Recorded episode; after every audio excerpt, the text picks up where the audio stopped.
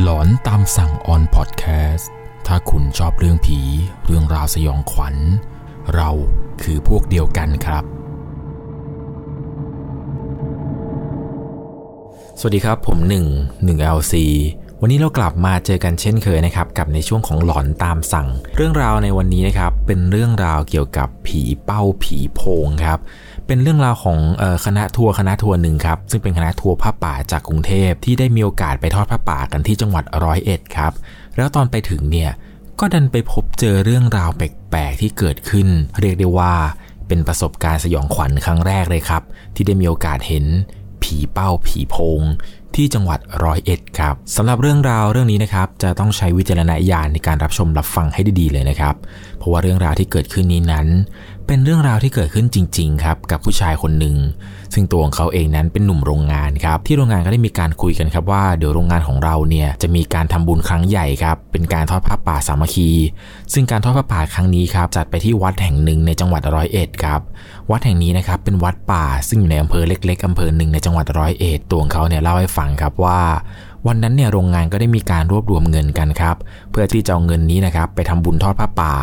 ก็ได้มีการรวบรวมเงินจากพนักงานจากฝ่ายช่างฝ่ายนู้นฝ่ายนี้กันหลากหลายเลยครับจำนวนเงินที่ตอนนั้นรวบรวมได้เนี่ยเป็นจำนวนเงินไม่ต่ำกว่า สามแสน บาทซึ่งโรงงานที่เขาอยู่เนี่ยก็ไม่ได้เป็นโรงงานที่ใหญ่โตมากมายครับพอถึงเวลาครับเจ้าของโรงงานเนี่ยก็ได้มีการจัดรถบัสคันใหญ่ซึ่งรถบัสคันนี้ก็จะมุ่งหน้าไปที่วัดแห่งหนึ่งในจังหวัดร้อยเอ็ดเพื่อนำเงินที่ทุกคนนะครับรวบรวมกันมาได้เนี่ยจัดถวายเป็นผ้าป่าสามัคคีในครั้งนี้ครับตัวของเขาเนี่ยจำได้ดีเลยครับว่าวันนั้นที่ออกเดินทางกันไปเนี่ยรถบัสคันนี้เป็นรถบัสสองชั้นครับชั้นบนเนี่ยเพื่อนแผนกอื่นๆเขาก็เฮฮาสังสรรค์กันไปชั้นล่างเนี่ยพวกเพื่อนๆครับมันก็นั่งเล่นไพ่เล่นอะไรกันไประหว่างทางก็ได้มีการจอดแวะพักตามจุดพักรถต่างๆซึ่งการเดินทางในครั้งนี้ครับค่อนข้างที่จะใช้เวลานานหน่อยเพราะว่าเจ้าของโรงงานเนี่ยอยากจะพาทุกคนไปเที่ยวตามจุดสำคัญต่างๆที่รถบัสเนี่ยวิ่งผ่านไปเพราะว่านานๆทีเนี่ยจะได้นั่งรถออกไปเที่ยวต่างจังหวัดกันก็เลยถือโอกาสพาพนักงานเนี่ยเป็นการเที่ยวไปในตัวเลยพอรถบัสไปผ่านที่จังหวัดไหนครับก็ไปเที่ยวตามจุดสำคัญต่างๆครับกว่าจะไปถึงที่จังหวัดร้อยเอ็ดเนี่ยก็กินเวลาไปค่ำมืดแล้วหัวค่ำวันนั้นครับรถบัสของคณะทัวร์ผ้าป่าเนี่ยก็มาถึงผู้ใหญ่บ้านก็มาต้อนรับคณะผ้าป่าเป็นอย่างดีครับในวันนั้นเนี่ยมีการจัดให้มีดนตรีมีเอ่อโต๊ะจีนมีงานเลี้ยงอะไรต่างๆเขาเนี่ยจำได้ดีเลยครับว่าผู้ใหญ่บ้านเนี่ยเป็นคนที่อัธยาศัยดีมากครับบอกกับพวกเขาครับว่ามาเหนื่อยๆเนี่ยลงมากินน้ำกินท่ากันก่อนยังไม่ต้องรีบเอาของไปเก็บหรอกมากินน้ำกินข้าวให้หายเหนื่อยก่อนเนี่ยของอร่อยทั้งนั้นเลยนะกินกันเสร็จแล้วไม่ต้องรีบหรอกที่พักเนี่ยอยู่ไม่ไกลมากหรอกจากที่นี่ซึ่งในจุดที่โรบัสไปลงเนี่ยมันเป็นเหมือนกับว่าเป็นลานอเนกประสงค์อะไรบางอย่างของหมู่บ้านครับเป็นลานกว้างๆและผู้ใหญ่บ้านเนี่ยก็จัดให้มีดนตรีมีหมอลงหมอลำอะไรต่างๆเนี่ยมาแสดงในค่ำคืนนั้นเนี่ยสนุกสนานกันมากครับกว่าจะกินกว่าจะอะไรกันเสร็จเนี่ยก็ช่วงเวลาประมาณสามทุ่มกว่าเห็นจะได้แล้วในช่วงนั้นครับบรรยากาศไม่ค่อยเป็นใจมันมีฝนตกลงมาเล็กน้อยครับทำให้งานเลี้ยงเนี่ยต้องเลิกไวหน่อยทุกคนก็กลับไปที่รถกันครับรถบัสเนี่ยก็มุ่งหน้าไปยังที่พักที่ผู้ใหญ่บ้านเนี่ยจัดเตรียมไว้ให้ระหว่างทางครับกลุ่มเพื่อนของเขาเนี่ยก็ได้มีการคุยกันครับว่าเมื่อกี้เนี่ยยังดื่มกันไม่เต็มที่เลยเรากลับไปกินต่อกันที่บ้านพักกันดีไหมเพื่อนคนหนึ่งครับเขาก็เสนอขึ้นมาครับว่าถ้าเกิดกินต่อเนี่ยต้องแวะซื้อกับแก้มก่อนเข้าไปนะไม่รู้ว่าที่นั่นเนี่ยเขาจะมีอาหารอะไรให้เราเป็นกับแก้มหรือเปล่าก็ได้มีการไปคุยกับคนขับรถครับว่าถ้าเกิดว่าพี่ขับผ่านพวกซุ้มอาหารที่เขาขายกลางคืนกันอ่ะพี่จอดให้ผมแป๊บนึงนะผมขอลงไปซื้อพวกกับแก้มก่อนพวกน้ำตกพวกก้อยอะไรต่างๆเนี่ยเอาไปกินไปกับแก้มคืนนี้หน่อยพี่คนขับเนี่ยก็ใจดีครับระหว่างทางขับไปเนี่ยก็ได้ไปเจอร้านอาหารอีสานร้านหนึ่งครับเปิดไฟขายอยู่ตัวของเพื่อนเขาครับก็ลงไปซื้อกับแก้มแล้วก็ซื้อเบียร์มาประมาณลังหนึ่งครับเพื่อกลับไปกินต่อพอรถบัสมาถึงที่บ้านพักครับก็ไปเจอกับลุงแก่คนนึงครับแกชื่อว่าลุงพลคุยกับลุงพลอยู่นานครับลุงพลก็บอกว่าที่พักที่ทุกคนมาพักกันเนี่ยมันเป็นบ้านของชาวบ้านนี่แหละแต่เขาเห็นว่าคณะผ้าป่าเนี่ยมาจากกรุงเทพกันกลัวจะไม่มีที่หลับที่นอนชาวบ้านเขาก็เลยให้คณะผ้าป่าเนี่ยมานอนกันที่บ้านหลังนี้เพราะบ้านหลังนี้ครับเป็นบ้านของพี่สาวลุงพลเองเป็นบ้านหลังใหญ่น่าจะนอนกันได้หลายคนอยู่พอไปถึงครับทุกคนก็ไปจัดแจงที่พงที่พักอะไรกันต่างๆบ้านของพี่สาวลุงพลเนี่ยครับมันก็เป็นบ้านสองชั้นครับชั้นบนเนี่ยก็จะเป็นโถงโล่งๆครับเหมือนกับบ้านไม้ทั่วไปในต่างจังหวัดแล้วก็จะแบ่งเป็นห้องๆไปพวกสาวๆเขาก็จับจองห้องกันครับส่วนหนุ่มๆอย่างพวกเขาเนี่ยก็นอนรวมกันอยู่ที่ตรงโถงนั้นด้วยความที่ว่ามากันหลายคนครับไม่สามารถนอนรวมกันในบ้านหลังนี้ได้ลุงพลแกก็เลยอาสาครับว่าแบ่งคนอีกกลุ่มนึงเนี่ยไปนอนที่บ้านข้างๆครับซึ่งบ้านถัดไปเนี่ยก็เป็นบ้านของลุงพลบ้านแกก็ไม่ได้ใหญ่อะไรมากครับแต่ก็พอนอนรวมๆกันได้อยู่ครับพ พอหลังจากที่จัดที่หลับที่นอนอะไรกันเสร็จแล้วทุกคนเนี่ยก็แยกย้ายกันไปอาบน้ำอาบท่าบางกลุ่มก็เข้านอนกันไปครับยังมีกลุ่มกลุ่มหนึ่งครับซึ่งเป็นกลุ่มของเพื่อนเขาเนี่ยก็ยังคงนั่งดื่มเหล้าดื่มเบียร์กันอยู่ที่ชั้นใต้ถุนของบ้านครับด้วยความที่ว่าบ้านไม้ต่างจังหวัดเนี่ยชั้นล่างเขาจะเป็นใต้ถุนโล่งๆแล้วก็จะมีพวกขื่อพวกแค่เนี่ยเอาไว้นั่งกินข้าวกินปลากันกลุ่มของพวกเขาเนี่ยก็ยังคงนั่งสังสรรค์ดื่มเหล้าดื่มเบียร์กันไปครับในตอนนั้นเนี่ยตัวของเขาเนี่ยก็บอกกับเพื่อนที่นั่งกินเหล้ากินเบียร์กันอยู่เนี่ยครับว่าอย่าพากันกินดึกมากนะเว้ยเดี๋ยวพรุ่งนี้เช้าเก้าโมงเนี่ยเราจะทอดผ้าป่ากันทุกคนก็โอเคครับบอกว่าเออไม่เป็นไรหรอกกินแป๊บเดียวเดี๋ยวกินนิดหน่อยแล้วก็นอนแล้วตัวของเขาด้วยความสบายใจครับก็ไปอาบน้ำอาบท่าแล้วก็ขึ้นนอนครับตัวของเขาเนี่ยบอกว่าพอนอนไปได้สักพักหนึ่งครับมันเหมือนกับว่านอนยังไงก็นอนไม่หลับครับเพราะว่าพวกข้างล่างที่มันกินเหล้ากินเบียร์กันเนี่ยมันส่งเสียงดังกันเหลือเกินครับบางคนเนี่ยก็ร้องเพลงเคาะถ้วยเคาะชามเอาขวดเหล้าขวดเบียร์เนี่ยมาเคาะกันเสียงก้องแก้งก้องแก้งร้องเพลงกันเสียงดังเลยตัวของเขาเองเนี่ยด้วยความที่ว่านอนไม่หลับครับเพราะว่าเพื่อนเนี่ยมันส่งเสียงดังก็เลยตื่นขึ้นมาครับพอตื่นขึ้นมาเนี่ยก็เห็นว่าชั้นสองของบ้านเนี่ยเพื่อนๆทุกคนครับมันปิดไฟนอนกันหมดแล้วมีเพียงแต่แสงสว่างจากชั้นล่างครับที่ส่องสว่างผ่านไม้ขึ้นมาซึ่งบ้านสมัยก่อนนะครับบ้านต่างจังหวัดเนี่ยพื้นไม้เขาก็จะเป็นแบบเอาไม้มาวางกันแล้วมันก็จะเกิดเป็นร่องอะครับในตอนที่ตัวเขาตื่นขึ้นมาเนี่ยบรรยากาศตอนนั้นครับฝนเนี่ยมันก็ตกลำไลลำไลเพื่อนเนี่ยมันก็ยังร้องเพลงส่งเสียงดังแถมข้างล่างเนี่ยยังเปิดไฟสว่างจ้าเขาเองเนี่ยก็ลุกขึ้นมาแล้วก็ส่องดูเพื่อนผ่านร่องไม้ของฝาพื้นบ้านมองลงไปครับก็เห็นว่าเพื่อนเนี่ยมันนั่งกินเหล้ากินเบียร์กันอยู่ตำแหน่งนี้ครับมันตรงกับกลุ่มเพื่อนๆที่นั่งกินเหล้ากินเบียร์กันอยู่พอดีก็เห็นครับว่าเพื่อนคนหนึ่งที่มันชื่อว่าเอเนี่ยมันก็กำลังร้องเพลงคุยกันอย่างเฮฮาเลยครับตัวเขาก็ไม่ได้เอะใจอะไรครับเออเห็นว่าเพื่อนมันกำลังมีความสุขกันนานๆทีทุกคนจะได้เฮฮาสังสรรค์กันแบบนี้ก็เลยลุกกลับที่นอนไปนอนครับพอนอนไปได้สักพักหนึ่งครับก็ได้ยินเสียงเหมือนเดิมครับเป็นเสียงเคาะถ้วยเคาะชามดังก้องแก้งก้องแก้งคราวนี้ก็ตื่นขึ้นมาดูครับแล้วก็ส่องไปที่ร่องไม้นั้นอีกครั้งหนึ่งครั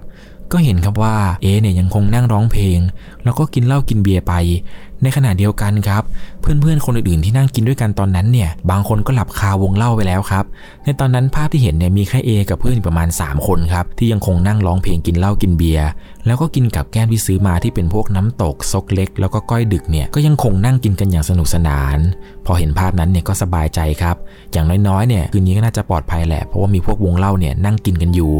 เขาเองก็เลยกลับเข้าไปนอนอีกครั้งหนึ่งครับด้วยความที่ว่าเป็นคนนอนต่างถิ่นไม่ค่อยได้เวลาไปนอนต่างถิ่นต่างที่เนี่ยก็จะนอนไม่ค่อยหลับครับในค่ำคืนนั้นเนี่ยฝนก็ตกมาบรรยากาศก็ชวนสยองขวัญนอนไปได้สักพักหนึ่งครับกิ้งไปกิ้งมาอยู่นานก็นอนไม่หลับสักทีในตอนนั้นเนี่ยตัวของเขาบอกว่าเสียงกลุ่มเพื่อนที่นั่งกินเหล้ากันอยู่ที่ใต้ถุนบ้านเนี่ยมันก็เริ่มเงียบไปแล้วครับเขาเองเนี่ยก็คิดว่าสงสัยเพื่อนมันจะหลับกันหมดแล้วเขาเองก็นอนไปได้สักพักหนึ่งครับ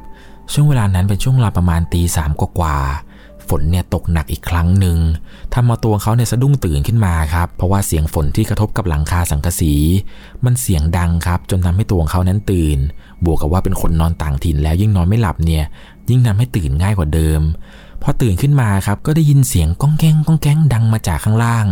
งครั้งนี้ก็คิดว่าเฮ้ยไอเอกับเพื่อนๆที่มานั่งกินกันที่เหลือเนี่ยมันยังไม่นอนอีกเหรอเงียบไปขนาดนั้นเนี่ยนึกว่าหลับกันไปหมดแล้วตัวของเขาเองก็เลยตื่นขึ้นมาครับแล้วก็มองผ่านร่องไม้นั้นอีกครั้งหนึ่งแต่คราวนี้ครับภาพที่เห็นคือมียายแก่คนหนึ่งครับแกกำลังนั่งกินพวกกับแก้มที่พวกนั้นเนี่ยซื้อมาก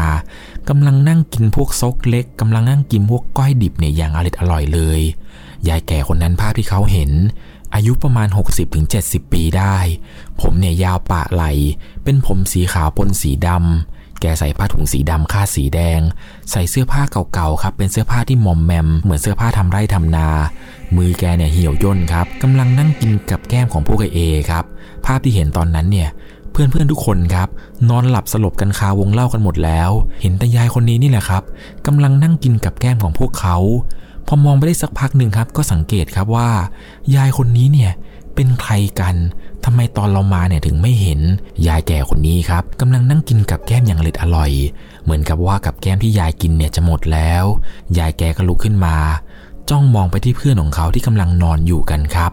บพอสักพักหนึ่งยายแกค่อยๆอ้าปากแล้วแกค่อยๆแลบลิ้นออกมาลิ้นของแกเนี่ยยาวมากครับลิ้นแกยาวผิดปกติบรรยากาศตอนนั้นเนี่ยชวนขนหัวลุกมากเสียงฝนตกบวกกับเสียงอึ่งเสียงเขียดเนี่ยร้องกันระงมเลยแล้วยิ่งภาพที่เห็นว่ายายคนนั้นเนี่ย กำลังแลบลิ้นออกมายายคนนี้ค่อยๆเลียไปที่ปากของเพื่อนเขาทีละคนทีละคนครับราวกับว่ากับแก้มที่ยายกินเนี่ยเหมือนจะไม่อิ่มเพราะว่าพวกที่นั่งกินเหล้ากันเนี่ยมันกินซกเล็กกินก้อยกันมันก็จะมีส่วนผสมของเลือดดิบเนื้อดิบอะไรต่างๆที่เขาเรียกกันว่าก้อยดิบหรืออะไรอย่างนี้แหละครับเหมือนกับว่ายายแก่คนนี้เนี่ยจะกินไม่อิ่มครับแกเนี่ยก็แลบลิ้นเลียคราบเลือดที่เปิดตามปากของเพื่อนทุกคน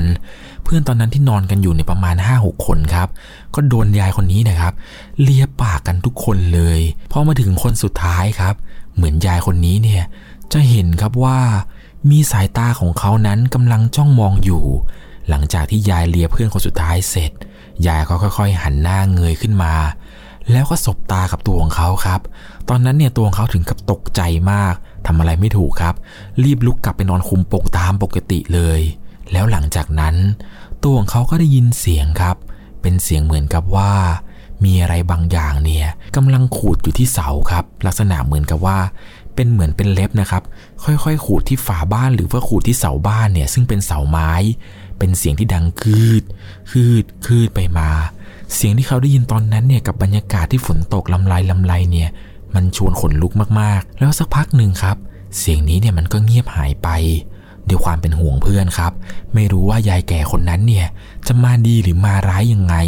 แต่มั่นใจครับว่ายายแก่ที่เขาเห็นเนี่ยน่าจะไม่ใช่พี่สาวของลุงพลเจ้าของบ้านอย่างแน่นอนตัวเขาก็เลยตัดสินใจลุกขึ้นมาดูอีกทีนึงครับด้วยความเป็นห่วงเพื่อนไม่รู้ว่ายายคนนั้นเนี่ยจะทำไม่ดีไม่ร้ายกับเพื่อนหรือเปล่าก็เลยตัดสินใจครับลุกไปมองที่ช่องไม้นั้นอีกทีนึงพอเอาตาเข้าไปแนบครับคราวนี้เนี่ยภาพที่เห็นคือยายแก่คนนั้นครับแกปีนเสาบ้านขึ้นมาภาพที่เขาเห็นเนี่ยค่อนข้างที่จะสยดสยองครับยายคนนั้นเนี่ยปีนเสาขึ้นมาใกล้จะถึงกับร่องของฝาบ้านแล้วยายแก่คนนั้นครับใบหน้าเหี่ยวย่นมากแววตาเนี่ยเป็นสีแดงกำ่ำตรงจมูกครับเหมือนกับว่าจะมีแสงไฟบางอย่างเนี่ยส่องออกมา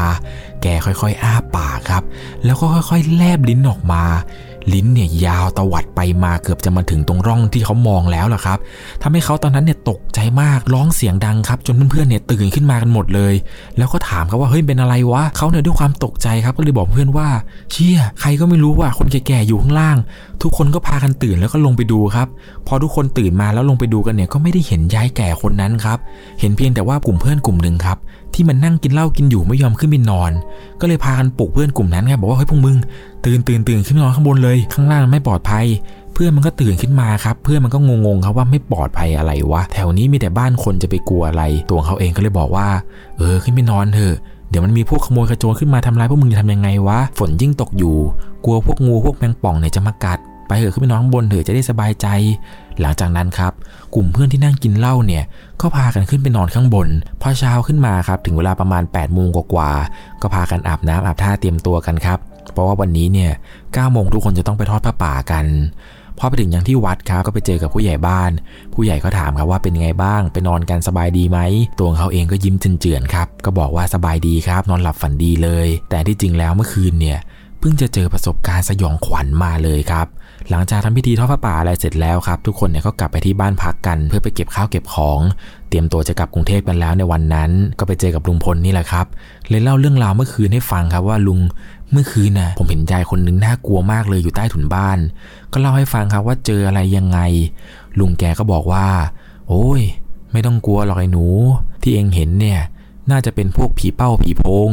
พวกนี้มันไม่ทำร้ายคนหรอกมันออกมาหากินมันชอบกินพวกของดิบๆของคาวมันมาจ่อมาเวลาฝนตกกับวันพระนี่แหละมันมาหากินพวกเขียดพวกกบเองไม่ต้องกลัวหรอกพวกนี้มันไม่ทำร้ายมนุษย์ตัวของเขาเองก็เลยบอกว่าผมเห็นว่ามันแลบลิ้นออกมาเลียเพื่อนผมด้วยนะครับลุงพลเนี่ยแกก็บอกว่าสงสัยมันคงหิวมากๆแหละมันคงได้กลิ่นเลือดจากพวกก้อยดิบที่พวกเองซื้อมากันมันคงตามกลิ่นนี้มาแล้วพอมันกินหมดเนี่ยมันก็คงจะหิวเห็นว่ามีคราบเลือดติดที่ปากเพื่อนพวกเองละมั้งมันก็เลยไปกินต่อพอเขาได้ยินเช่นนี้ครับก็ขนลุกมากๆครับไม่คิดว่าการมาทำบุญในครั้งนี้เนี่ยจะต้องมาเจอเรื่องราวอะไรแปลกๆแบบนี้พอหลังจากนั้นครับทุกคนก็เก็บข้าวเก็บของขึ้นรถกันไป รถเนี่ยก็มุ่งหน้ากลับกรุงเทพกันครับระหว่างทางครับตัวเขาเองก็ได้เล่าเรื่องราวนี้ให้กับเพื่อนๆฟังไอ้พวกที่นั่งกินเหล้าอยู่ข้างล่างที่ได้ยินเนี่ยมันก็พากันเอาทิชชู่ครับมาเช็ดปากตัวเองกันใหญ่เลยตัวเขาเองก็ได้แต่ขำแล้วก็หัวเราะครับบอกว่าไม่ทันแล้วละมึง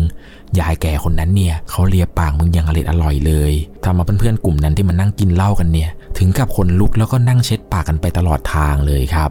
เรื่องราวเกี่ยวกับพวกผีเป้าผีโพงเนี่ยมันเป็นความเชื่อของชาวบ้านทางภาคอีสานทางภาคเหนือนี้มานานแล้วนะครับเขาว่ากันว่าผีเป้าผีโพงเนี่ยมันเกิดจากคนที่พวกเล่นไสยศาสตร์เล่นคุณไสยอะไรต่างๆแล้วมันคุมวิชาไม่ได้ครับของพวกนี้มันก็จะเข้าตัวซึ่งลักษณะของผีโพงครับกลางวันเนี่ยก็จะเป็นคนธรรมดาทั่วไปเลยครับไม่ได้มีอะไรแตกต่างจากชาวบ้านเลยครับกลางวันเนี่ยเป็นคนปกติแต่พอตกกลางคืนครับจะกลายเป็นผีโพงครับจุดเด่นคือผีโพงเนี่ยจะมีแสงสว่างออกมาครับจากจมูกบ้างจากตาบ้างอะไรต่างๆปกติแล้วพวกนี้จะกินแต่ของคาวครับกบเขียดเลือดพวกศพพวกเด็กเกิดใหม่อะไรอย่างเงี้ยครับจัดให้อยู่ในประเภทเดียวกับพวกผีกระหังผีกระสือแล้วก็ผีปอบนะครับซึ่งผีโพงเนี่ยมันสามารถถ่ายทอดกันได้ด้วยนะครับสามารถถ่ายทอดด้วยการพ่นน้ำลายใส่หน้าครับหรือว่าถ้าใครเผลอไปกินน้ำลายของพวกผีโพงเนี่ยก็จะกลายเป็นทายาทต่อไปครับซึ่งครั้งหนึ่งครับในประเทศไทยเราเนี่ยเคยมีข่าวโด่งดังเลยครับเกี่ยวกับพวกผีโพงเนี่ยออกอาละวาดในตอนนั้นครับเป็นเรื่องราวที่เกิดขึ้นที่ตำบลพับผาครับอำเภอโชคชัยจังหวัดนครราชสีมามีหมู่บ้านแห่งหนึ่งครับชื่อว่าบ้านหนองผีหลอกครับอยู่ห่างจากตัวอำเภอโชคชัยไปประมาณห้ากิโลเมตรครับสภาพส่วนใหญ่ในของหมู่บ้านนั้นเนี่ยจะเป็นพวกกับไร่มันสำปะหลังแล้วก็ชาวบ้านก็จะปลูกพืชปลูกทำนาอะไรกันไปครับเหตุที่ได้ชื่อว่าหมู่บ้านผีหลอกเนี่ยเขาเล่ากันมาครับว่าประมาณร้อยกว่าปีนั้นครับหมู่บ้านแห่งนี้เนี่ยในอดีตครับมีสภาพเป็นหนองน้ำพื้นที่ประมาณร้อยกว่าไร่ได้ครับติดกับทางเกวียนในเวลาค่ำคืนครับมักจะมีผีโพงแล้วก็ผีโป่งผีเป้าอะไรเนี่ยออกมาจับกบจับเขียดกินเป็นอาหารอยู่บ่อยครั้งครับจนไม่มีผู้ใดเนี่ยกล้าเล่นเกวียนผ่านในตอนกลางคืนเลยซึ่งในปัจจุบันนี้นะครับหมู่บ้านแห่งนี้ยังคงตั้งอยู่นะครับแต่ว่าตอนนี้เขาไม่ได้เรียกว่าหมู่บ้านกันแล้วหรอกครับเป็นเหมือนกับว่าเป็นกลุ่มบ้านของชาวบ้านที่เขาตั้งรวมกลุ่มกันอยู่ในตอนนั้นซึ่งไม่เพียงแต่ภาคอีสานนะครับที่เจอพวกผีโพงทางภาคเหนือเนี่ยก็เจอเช่นเดียวกันครับลักษณะก็จะคล้ายๆกันคือมีแสงออกมาจากดวงตาบ้างจากจมูกบ้างจากปากบ้างอะไรแบบนี้เป็นอย่างไรกันบ้างครับกับเรื่องราวสยองขวัญในวันนี้ใครมีประสบการณ์การพบเจอผีเป้าผีโพงอะไรอีกเนี่ยลองคอมเมนต์ให้ทุกคนได้รับฟังกันหน่อยนะครับผมเชื่อนะครับว่าผีเป้าผีโพงเนี่ยปัจจุบันยังคงมีอยู่นะครับล่าสุดครับผมได้เห็นคลิปคลิปหนึ่งครับที่มีชาวบ้านเนี่ยพากันไล่แสงแสงหนึ่งครับที่มันสว่างอยู่ตอนกลางคืนบางก็ว่าเป็นผีกระสือบ้างก็ว่าเป็นผีโพงผีเป้านี้ครับบอกเลยครับว่าผีเป้าผีโพงเนี่ยไม่ได้น่ากลัวอย่างที่คุณคิดนะครับใครมีประสบการณ์เกี่ยวกับพวกเรื่องผีอะไรต่างๆนี้อีกลองคอมเมนต์ให้เพื่อนได้อ่านหน่อยนะครับเดี๋ยวเรื่องไหนน่าสนใจจะปักหมุดไว้ด้านบนเช่นเคยเลยครับส่วนใครที่มีเรื่องราวสยองขวัญสามารถส่งเรื่องราวให้ผมเล่าได้นะครับในช่วงหลอนตามสั่งนี้เนี่ยผมเปิดทุกคนได้ส่งเรื่องราวสยองขวัญมาที่ Facebook หนึ่ง แอล ซี นะครับผมยังรออ่านเรื่องราวหลอนๆจากทุกคนอยู่นะครับสำหรับวันนี้ก่อนจากกันไป